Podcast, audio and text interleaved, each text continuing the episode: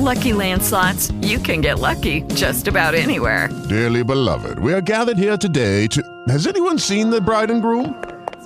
Sorry, we're here. We were getting lucky in the limo and we lost track of time. No, Lucky Land Casino, with cash prizes that add up quicker than a guest registry. In that case, I pronounce you lucky. Play for free at LuckyLandSlots.com. Daily bonuses are waiting. No purchase necessary. Void where prohibited by law. 18+. Terms and conditions apply. See website for details. Hepinize selam. Değerli, kıymetli, muhterem, Kadir Şinas sosyopatlar. Bugüne dek bu kanalda genellikle felsefe ve sosyoloji, özellikle de sosyoloji ağırlıklı yayınlar yaptık. Son 3-4 yayında mesela Pierre Bourdieu ve Anthony Giddens'tan bolca bahsettik ki bu iki isim sosyoloji eğitimi almak isteyenlerin ya da halihazırda sosyoloji bölümünde okuyan öğrencilerin hatmetmesi gereken isimler bana kalırsa. Tabii hatmetmekten kastım burada biat etmek değil, yanlış anlaşılmasın. Bu isimleri önce hatmedelim, sonra da mümkünse onları aşalım.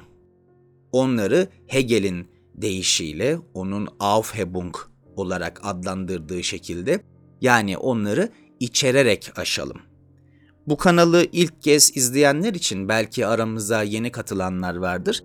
Sosyopat TV olarak biz hiçbir düşünüre, hiçbir filozofa, hiçbir siyasetçiye, hiçbir mahalle kabadayısına biat etmiyoruz ve buradan da izleyicilerimize etmemelerini tavsiye ediyoruz.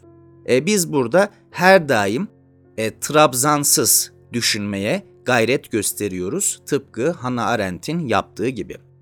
Bugün her zamankinden farklı olarak biraz sosyal psikoloji disiplininde malumat furuşluk yapmak istiyorum. Benim danışmanımın bana taktığı lakaptı bu, malumat furuş. Bu disiplinde de mümkünse biraz atıp tutmak ve malumat furuşluk yapmak istiyorum. Sosyal psikoloji denince akla gelen ilk isimlerden birisi, en azından Batı'da akla gelen ilk isimlerden birisi de Leon Festinger. Şimdi uzun Wikipedia enformasyonu vermeyeyim size, bilgi değil enformasyon.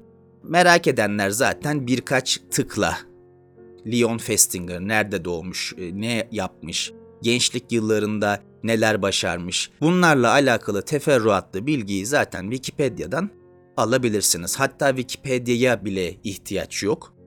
Örneğin son ayların daha doğrusu modası olan ChatGPT gibi yapay zekalara bunu sorarak dahi yeterince enformasyona erişebilirsiniz. Leon Festinger 1919 yılında New York, Brooklyn'de dünyaya gelmiş. Lisans eğitimini tahmin edeceğiniz üzere psikoloji üzerine almış. Yüksek lisans ve doktorasını ise çocuk davranışlarına odaklanarak, çocuk davranışları üzerine dersler alarak tamamlamış ve böylece doktor ünvanını elde etmiş.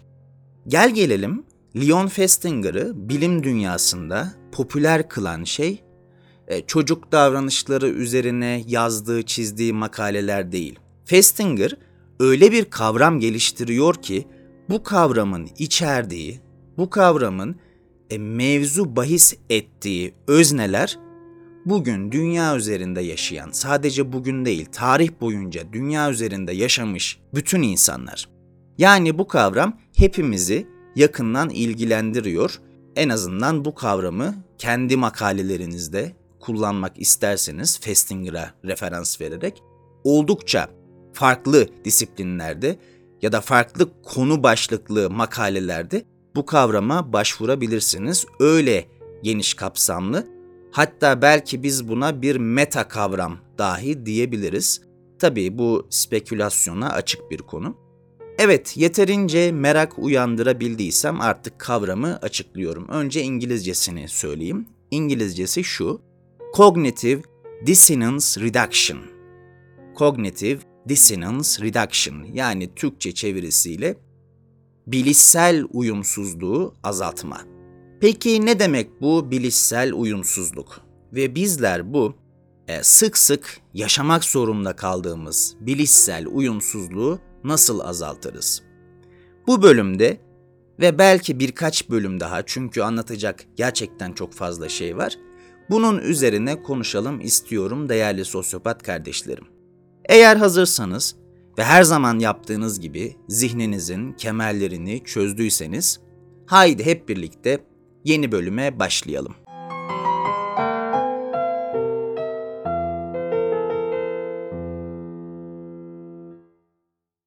Evet, psikolojide bir deney vardır.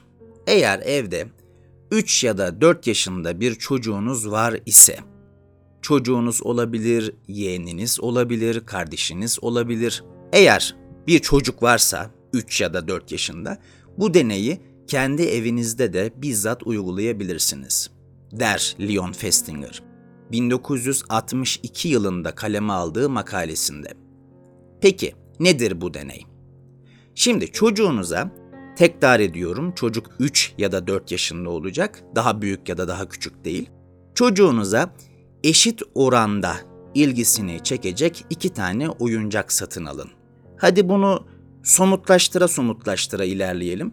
Gidin bir oyuncak mağazasına, biliyorsunuz bütün AVM'lerde 1 ya da 2 tane var. Bu mağazalardan birisinden aynı büyüklükte 2 tane oyuncak araba alın. Ama mesela işte birisi yeşil sportif bir araba olsun, diğeri kırmızı klasik bir araba olsun.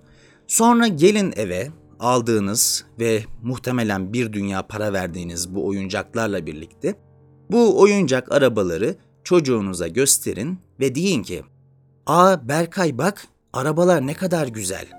Vay canına, bak ne kadar güzel gidiyorlar. Bak şimdi Berkaycığım, bu yeşil sportif araba senin olacak. Al bakalım eline, tut şu yeşil sportif arabayı. Tamam, ama bu klasik kırmızı araba, kırmızı klasik arabayı mağazaya geri götürmek zorundayım. Ne yapalım Berkaycığım, şimdi ekonomik kriz var ülkemizde. Paramız bir tanesine yetti. Ben sana işte göstermek için mağazanın müdürünü ikna ettim, ödünç aldım, geri götüreceğim, tamam mı? Yeşil sportif araba senin, kırmızı klasik araba mağazaya geri gidecek." Tam o anda çocuğunuza şu soruyu yöneltin. "Berkaycığım, sence bu arabaların hangisi daha güzel?" Yapılan araştırmalar gösteriyor ki değerli sosyopat kardeşlerim, çocukların, Berkay ve muadili, yani Berkay kıvamındaki çocukların ezici çoğunluğu ellerinde tuttukları arabanın daha güzel olduğunu söylüyorlar. Yani bizim örneğimiz üzerinden gidersek, Berkay çok yüksek bir olasılıkla yeşil sportif arabanın çok daha güzel olduğunu söyleyecek. Peki neden? Elbette ki bilişsel uyumsuzluğu azaltma gayreti yüzünden. Şöyle açıklayalım, o sırada Berkay'ın zihninde 2 tane hakim düşünce var. İlk düşünce şu: arabaların her ikisi de çok güzel, çok büyüleyici. Berkay'ın dünyasından baktığınızda o arabaların getirdiği heyecanı düşünebiliyor musunuz? Mutlaka zihninde böyle bir düşünce var. Arabaların her ikisi de çok güzel. Ama zihninde beliren bir başka düşünce şu: ben bu arabaların sadece bir tanesine sahip olabilirim. İşte tam bu noktada çocuğun zihninde bir çeşit bilişsel uyumsuzluk yaşanıyor. Çocuk da bu, yani onun küçücük dünyasında ızdırap verici olan, acı verici olan bu bilişsel uyumsuzluğu azaltabilmek adına ne yapıyor? Elinde tuttuğu arabanın, yani artık onun mülkiyeti olan arabanın, mağazaya geri gidecek arabadan çok daha güzel olduğuna inanmaya başlıyor. Kendisini bu şekilde koşulluyor ki bu çelişkili düşünceler ona daha az acı versin. Şimdi bu örnek üzerinden tam oturmamış olabilir. Bir örnekte yetişkinlerin dünyasından verelim. Yani yine bizzat sizin, bir yetişkin olduğunuzu varsayıyorum, sizin bizzat kendiniz gibi yetişkin birisi üzerinde uygulayabileceğiniz bir deney anlatacağım şimdi sizlere. Bu defa eşinize 2 tane hediye alın. Ama eşinizin eşit oranda ilgisini çekeceğine inandığınız 2 tane hediye. Mesela şimdi sizin erkek olduğunuzu varsayıyorum. Karınıza bir kolye, bir de bilezik alın mesela. Ama her ikisinin de mümkünse maddi değeri 3 aşağı 5 yukarı aynı olsun ve her iki hediye de estetik açıdan birbirine oldukça yakın şeyler olsun. Yani eşinizin estetik algısına görece yakın derecede hitap etsin bu aldığınız iki hediye. Hemen akabinde karınıza bu hediyeleri gösterin kendi elinizde, ardından da ondan bu hediyelerle alakalı yorum yapmasını isteyin. Ama dürüst bir şekilde yorum yapsın ve bol miktarda yorum yapsın. İşte kolyenin şurasını beğendim, ucundaki aparatı oldukça güzel, Yusufçuk şeklinde mesela. Yusufçuk onun zihin dünyasında çok güzel şeyleri çağrıştırıyor. Ancak zinciri biraz daha ince olabilir gibi.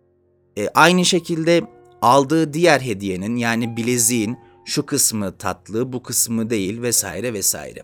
Karınızdan bol miktarda, azami miktarda bu iki hediye ile alakalı yorum isteyin. Evet, yorumları aldınız. Karınızın bir kolyeden ya da bir bilezikten ne beklediğini, ne umduğunu iyice öğrendiniz. Daha sonra deyin ki, karıcığım, bu hediyelerden sadece birisini alabilirsin. Diğerini ne yazık ki, üzülerek söylüyorum ki, mağazaya iade edeceğim. Çünkü işte biliyorsun karıcığım, ekonomik durumum ancak buna yetiyor. Mağaza sahibi tanıdıktı, o yüzden ondan rica ettim, her ikisini de eve getirdim. Birisini yarın sabah iade etmek istiyorum. Hadi bunlardan birisini seç, ben de yarın sabah işe gitmeden önce diğerini mağazaya iade edeyim. Bunun üzerine karınız seçimini yapacaktır, içi burkulacak tabii. Size diyemeyecek, niye ikisini de almadın diyecek hali yok sonuçta. İçi burkulacak ve seçimini yapacaktır. Gerçi burada size acıdığı için de bu biraz manipülatif bir deney olabilir bu açıdan. Benim biraz sulandırmamdan kaynaklanıyor. Aslında böyle bir alt metni yok bu deneyin. Dümdüz karınıza iki hediye gösterip birisini alabileceğini söylüyorsunuz. Ancak bunu Türkiye'de bir kadına yaptığınızda kadın bunu sorgulayacaktır. Niye ikisini birden getirdin? O yüzden ben biraz ekonomik kriz falan diye bunu sulandırdım, manipüle ettim. Her neyse, karınız seçimini yapacaktır. Diyelim ki kolyeyi seçti. Karınızın seçimini duyar duymaz ondan bir kere daha yorumlar yapmasını isteyin. Ama her iki hediye içinde. O zaman ne olacak değerli sosyopat kardeşlerim? Karınız çok büyük olasılıkla tercih ettiği hediyeyi, yani artık ona ait olan, onun mülkiyetinde olan hediyeyi, yani kolyeyi az önce yaptığından çok daha fazla övecek. Kolyenin iyi yönlerini, güzel taraflarını çok daha coşkulu bir şekilde anlatacak. Öte yandan bileziğin ise daha ziyade kötü yönlerinden bahsedecek. Hatta şey diyecek mesela, ya ben bu bileziği aslında hiç de beğenmemiştim. Yani iyi ki bunu geri götürüyorsun. Bu kolye çok güzel. Yani zaten hayal ettiğim hediye buydu şeklinde.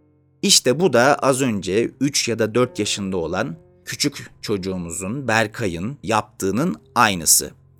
Kadınımız da, yani bu deneydeki eşimiz de bilişsel uyumsuzluğunu azaltma çabası içine giriyor. Her iki deney de bu bahsettiğim Leon Festinger'ın bir makalesinden alınma. Bunu da tekrar ifade edeyim. Yani burada vücudumuzun bir bölgesinden bunları uydurmuyoruz. Onu da aklınızda bulundurun. Kısacası karınızın iki hediyeden birisini seçmek zorunda kaldığı ve seçtiği andan itibaren kanaatlerinde belirgin bir farklılık olacak. Yani kararı verdikten sonra kararı vermeden önceki yargılarını daha da güçlendirecek. Seçtiği hediyeyi ilk başta övdüğünden daha fazla övecek ve elde edemeyeceği, mağazaya geri gidecek olan hediyeyi karar vermeden önce yerdiğinden çok daha fazla yerecek. Neden? Bilişsel uyumsuzluğu azaltmak için. Şimdi değerli sosyopat kardeşlerim, bu deneyler Leon Festinger'ın uzun yıllar sürdürdüğü, tekrarladığı ve sonucun her seferinde olmasa da anlamlı bir sonuç üretecek şekilde aynı çıktığını söyleyebiliriz. Leon Festinger bunu söylüyor ve ekliyor. bilişsel uyumsuzluk oldukça motive edici bir durumdur. Tıpkı açlığın insanı yemek yemeye itmesi gibi bilişsel uyumsuzlukta kişiyi, fikirlerini ya da davranışlarını değiştirmeye iter. Tamam, hepimiz günlük hayatımızda sık sık bilişsel uyumsuzluk yaşıyoruz, bunu anladık. Ve bu tarz bir uyumsuzluk yaşadığımızda da derhal ivedi bir şekilde, eğer bu mümkünse tabii, bazen bu zamana da yayılabilir ama mümkün olduğunca hızlı bir şekilde bu uyumsuzluğu azaltma yoluna gidiyoruz. Bunu da anladık, bunu da zihnimize koyduk. Zaten başka bir çaremiz de yok aslında. Eğer zihnimizi kemirip duran bütün bu çelişkileri, bütün bu uyumsuzlukları etkisiz hale getirmez isek, bırakın psikolojik buhranları, yani fiziksel açıdan bile yıpranırsınız. Başta kalbiniz olmak üzere bütün organlarınız bundan etkilenir. Sonuç olarak da ömrünüz kısalır. İşte bu derece hayati bir reaksiyon aslında bu. Bilişsel çelişkiyi, bilişsel uyumsuzluğu azaltma çabası.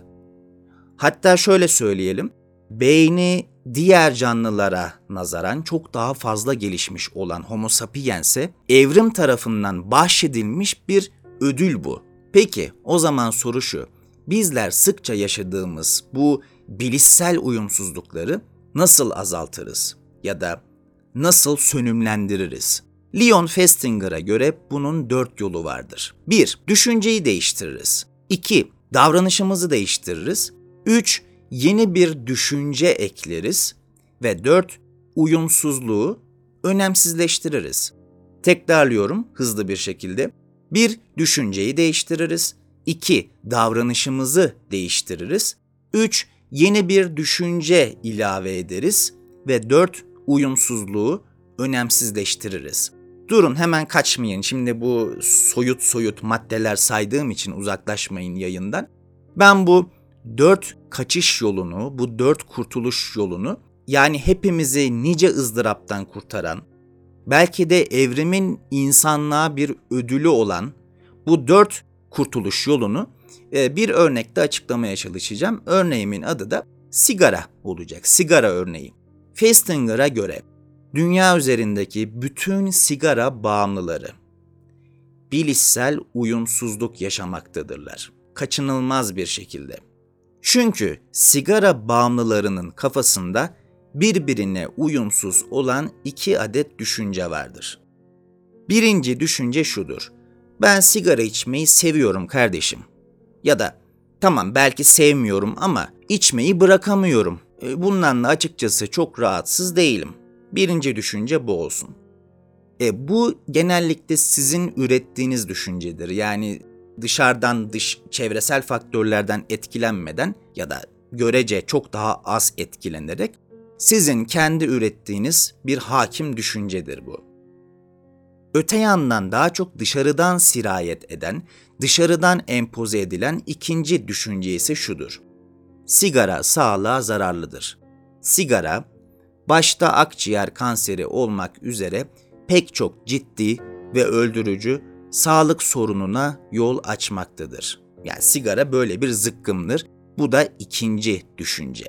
Bu 2 düşünce birbirine zıt ve siz bu 2 düşünceye de ister istemez sahip olduğunuz için ne kadar kendinizi kandırırsanız kandırın, aslında kendinizi kandırmak demek bilişsel uyumsuzluğu azaltmak demek. Oraya geleceğim biraz sonra ama siz ne kadar bu düşüncelerden birisini zihin dünyanızdan uzakta tutmaya çalışın, neticede biri kafede orada burada karşınıza çıkacak, ya Murat abi bırak artık şu zıkkımı, bak öldüreceksin kendini diyecek ve siz de bunu ister istemez düşüneceksiniz. İster istemez bu uyumsuzluğu tekrar yaşayacaksınız. Şimdi sigara bağımlıları sıkça yaşadıkları bu bilişsel uyumsuzluğu nasıl çözerler? Hemen az önce Leon Festinger'a ait olan, az önce saydığım 4 maddeyi hatırlayalım. Neydi birinci madde? Düşünceyi değiştirmek. Şimdi ben Murat abi olayım, bizim mahalleden Murat abi ve hemen düşüncemi değiştireyim ya da değiştirmişim gibi davranayım. Ya kardeşim sigara zararlıdır deyip duruyorsunuz da Bizim köyde Sinan dayı var. 50 yıldır günde 2 paket sigara içiyor. Bak 50 yıldır inancın olsun günde 2 paket sigara içiyor. Ama adamın maşallahı var. Hani nerede bilim? Gelsin bilim adamları bunu açıklasın. Adam 82 yaşına bastı. Hala sabahtan akşama kadar tarlada deli gibi enerjisi tükenmeksizin çalışıyor. Ağzında sigarayla. Bana masal anlatmayın kardeşim, sigara zararlı falan değil. Bakın ben şu anda ne yaptım? Murat abiyi canlandırarak elbette ki. Bu söylemlerimle birlikte kafamdaki düşüncelerden bir tanesini değiştirdim. Sigara zararlıdır düşüncesini kökten değiştirerek, hayır değildir şeklinde bir tepki koyarak zihnimdeki bilişsel uyumsuzluğu sona erdirmiş oldum. Peki ikinci madde neydi? Davranışı değiştirmek. Tabii bu çok daha meşakkatli bir çözüm. Buradaki çözümle sigarayı bırakmak. Yani değil mi? Bilişsel uyumsuzluktan kurtulmak için sigara içme eylemimi sonlandırıyorum, davranışımı değiştiriyorum ve artık kafamda birbiriyle çatışan, birbiriyle çarpışan, bana hayatı zehir eden iki zıt düşünce, iki uyumsuz düşünce yok artık. Çünkü ben sigarayı bıraktım. Geldik üçüncü maddeye. Neydi üçüncü madde? Yeni bir düşünce eklemek. Hemen ekleyelim. Tekrar Murat abi oluyorum şu an. Ya tamam kardeşim haklısın da. Tamam evet sigara sağlığa zararlı, doğru söylüyorsun. Haklısın, biz de görüyoruz kamu spotlarını vesaire. Ama ben bırakınca çok kilo alıyorum. 2014'te bıraktım sigarayı. İnanır mısın? 3 hafta içinde 40 kilo aldım. Obez oldum. Kıçımı kaldıramaz hale geldim. Bilim adamları obezite içinde en az sigara kadar kötü konuşuyorlar. Obezite de en az sigara kadar tehlikeli bir hastalık. O zaman ben neden sigarayı bırakayım ki? Bıraktığıma değmiyor ki. Bıraktığım anda en az onu kadar tehlikeli başka bir zıkkımla, başka bir hastalıkla uğraşmak zorunda kalıyorum. O zaman bırakmam. Bakın şimdi ne yapmış oldum Murat abinin rolüne bürünerek? Obezite kartını masaya koydum. Yani evet bu düşünceleri kabul ettim. Ben sigara bağımlısıyım. Evet sigara sağlığa zararlı ama üçüncü bir kartla oyunu bozdum. Üçüncü kart ne? Obezite kartı. Ve geldik dördüncü maddeye. Neydi dördüncü madde? Uyumsuzluğu önemsizleştirmek.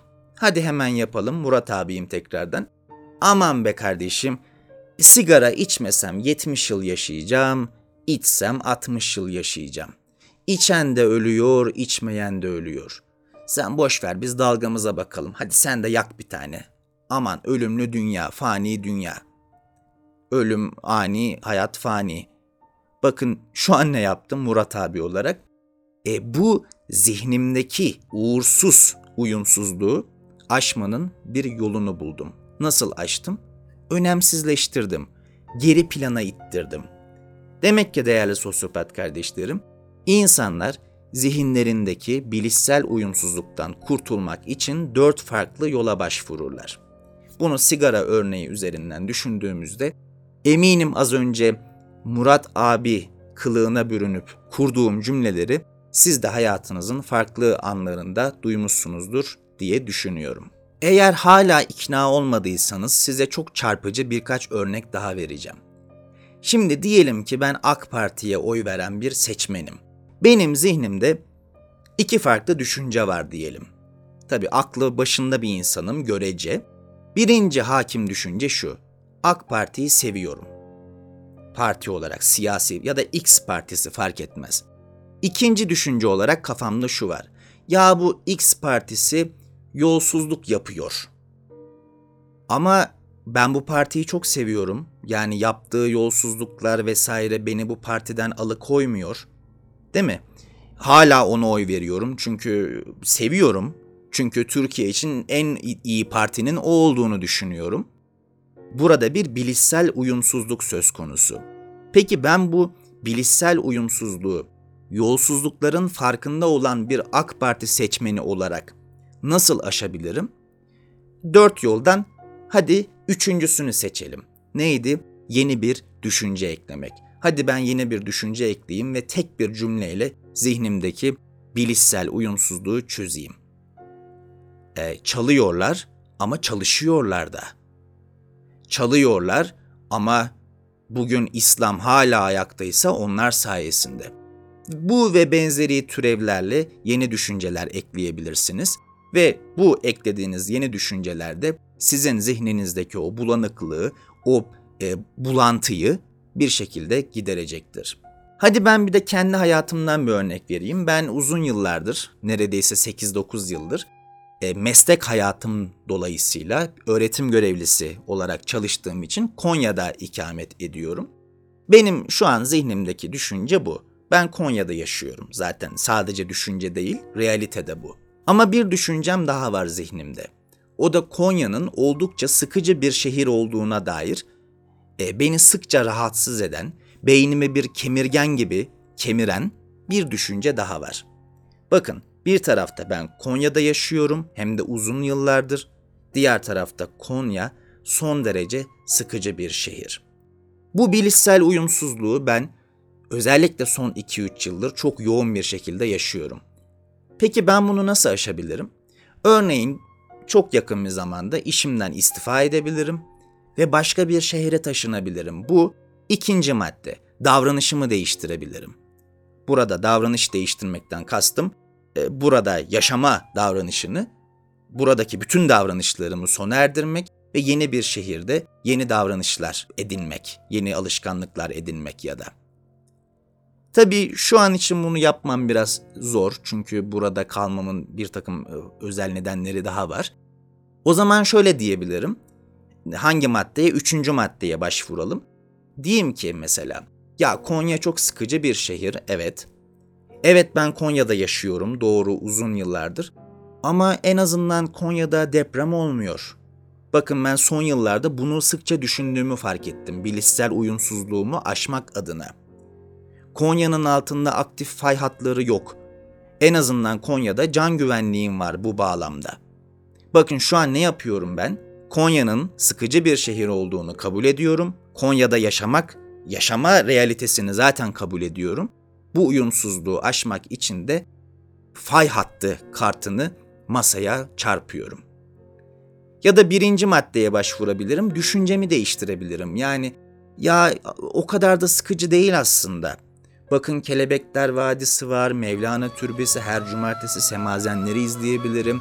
AVM'ler var, bilim merkezi var hem de oldukça güzel. Bu şekilde sıkıcı olmadığına kendimi inandırabilirim. Bu da 1. yöntemdi. Şimdi değerli sosyopat kardeşlerim, ben bu bölümü hazırlarken tek bir makaleden yararlandım. O da bizzat Festinger'a ait olan ve an itibarıyla ekrana yansıttığım şu makale. Şayet konu ilginizi çektiyse siz de Google Akademik üzerinden makaleyi ücretsiz bir şekilde indirebilirsiniz. Azıcık daha detay vereyim. Belki beni şu anda podcast formatında dinleyenler vardır. A Scientific American adlı derginin 1962 yılı Ekim sayısı. Okuması sahiden keyifli bir makale, inanın bana. İngilizce olduğuna aldanmayın. Çok anlaşılması kolay bir İngilizce. Zaten Festinger öyle Hegel gibi ya da Heidegger gibi ya da Pierre Bourdieu gibi dili çok ağır olan, hatta biraz da pragmatik bir yaklaşım sergilememek adına, yani insanlara bir meta sunmak ve bu şekilde popülerite kazanmak, bu yolun ucuzluğundan kurtulmak adına çok ağdalı yazan, sanki anlaşılmamak için yazıyormuş gibi yazan bazı sosyologlara, filozoflara benzemiyor Festinger. Zaten kendisi tipik bir Amerikalı ve Amerika'nın da bildiğiniz gibi hakim felsefi anlayışı pragmatizm. Adam diyor ki en basit, en yalın dille yazayım, daha fazla insan bu makaleyi okusun, böylece hem benim düşüncelerim daha fazla insana geçsin hem de bu bana bir takım popülerite ve akademik ünvan kazandırsın. O yüzden de okuması, sindirmesi çok kolay ve keyifli bir makale, tekrar belirteyim. Hatta Festinger bu makalesini konuyla alakalı bazı karikatürlerle de renklendirmiş. Dilerseniz yayını sonlandırmadan evvel bu bahsettiğim karikatürlere de bir göz atalım. Mesela şu karikatür, tabii bunu anlamak için, bu karikatürü anlamlandırmak için İngilizlerin bir atasözünü bilmeniz lazım. O da şu: "The grass is always greener on the other side of the fence." Türkçe meali ise şu: komşunun tavuğu komşuya kaz görünür. Yani ne demek bu? Başkasının sahip olduğu şeyler, başkasının sahip olduğu mallar, mülkler, hatta insanlar tırnak içerisinde bize olduğundan çok daha değerli görünür kimi zaman. Atasözü bu. Ve bu karikatürde ise Festinger'ın teorisini destekleyecek bir şekilde atasözünün tam zıttını görüyoruz. Ne var burada? Çitlere yaslanmış iki adam. Her ikisi de kendi bahçesine, bakın komşunun bahçesine değil, kendi bahçesine, kendi çimenlerine gururla bakıyor. Tabii adamların yaşadığı bu gururun, bu mutluluğun nedeni komşununkinden daha güzel bir bahçeye sahip olmaları değil. Yani evet belki öyle ama bundan ziyade neticede güzellik göreceli bir kavram. Ama bundan ziyade bilişsel uyumsuzluğu azaltma ihtiyacı söz konusu. Yani adamların beyinleri az önce anlattığım gibi evrimsel bir sürecin getirisi belki de bu, bir çeşit savunma mekanizmasını devreye sokmuş. Her iki adamcağız da ruh ve beden sağlığını korumak adına kendi bahçesinin olumlu yönlerine daha fazla odaklanmış durumda. Ve belki de komşunun bahçesinin olumsuz yönlerini daha fazla görür bir halde. Ve bir başka karikatür, havada iki tane kelebek görüyoruz. Çok tatlı, şirin kelebekler, ancak birisinin renkleri göz alıcı derecede parlak iken diğerinin renkleri soluk. Epey bir soluk görece. Adamcağız elinde bir ağıyla ya da bir aparatla, artık adı her neyse, kelebeklerin peşinde koşuyor. Ancak ne yazık ki bu uzun süren çabasının nihayetinde sadece soluk renkli olan kelebeği yakalayabiliyor. Diğeri bir türlü kısmet olmuyor.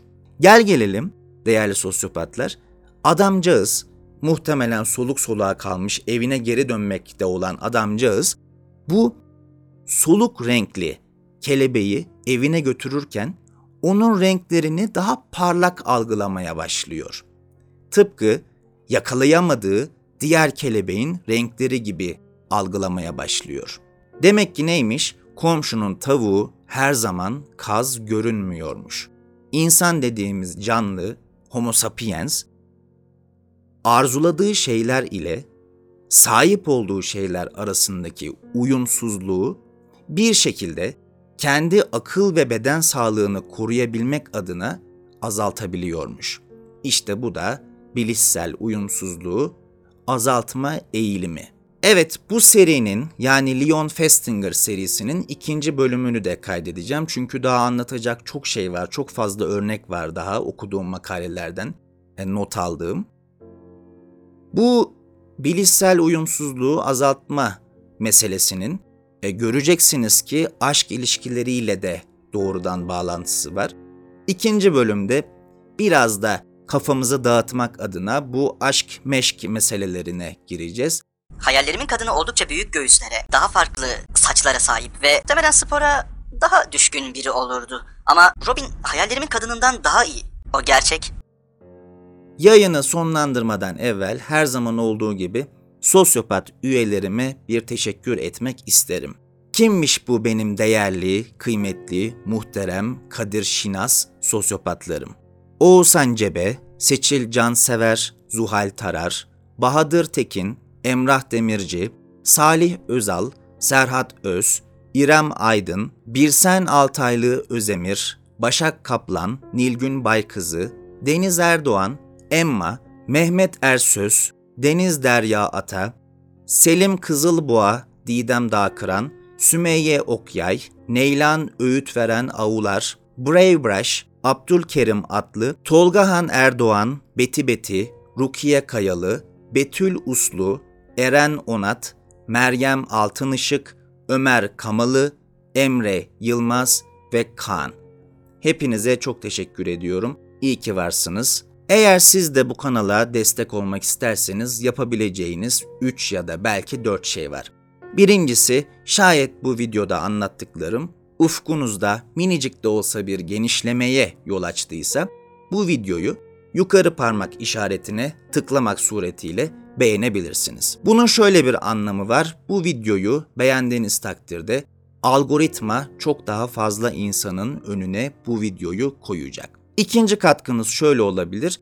Videoyu zil butonuna tıklayarak, tabii önce abone olarak kanalı destekleyebilirsiniz. Abone olduğunuz takdirde ve zili tıkladığınız takdirde bütün içeriklerden anında ivedilikle haberdar olursunuz. Üçüncü olarak bu videoyu sosyal medya hesaplarınızda paylaşabilirsiniz ve lütfen mümkünse beni de etiketleyin, ardından ben de bunu tekrar dolaşıma sokabileyim. Ve son olarak 5 TL gibi ufacık, sembolik bir katkıda bulunmak isterseniz kanala katılabilirsiniz. Şayet kanala katıldığınızda ne olur? Siz de Sosyopatlar klanının bir parçası olursunuz. Yepyeni podcastlerde ve videolarda görüşmek dileğiyle kendinize iyi bakın, esen kalın.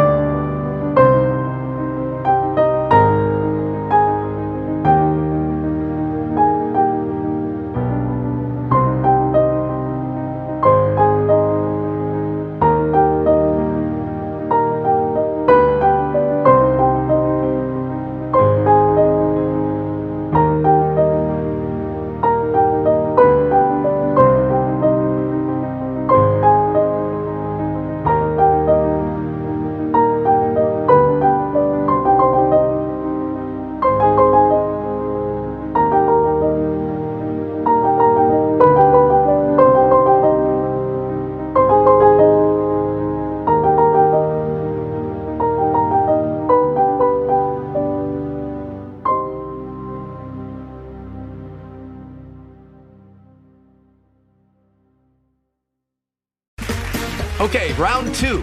Name something that's not boring. A laundry? Ooh, a book club. Computer solitaire, huh? Ah, oh, sorry, we were looking for Chumba Casino.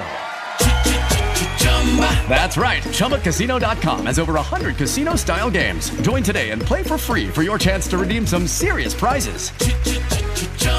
ChumbaCasino.com. No purchase necessary. Void where prohibited by law. 18+ terms and conditions apply. See website for details.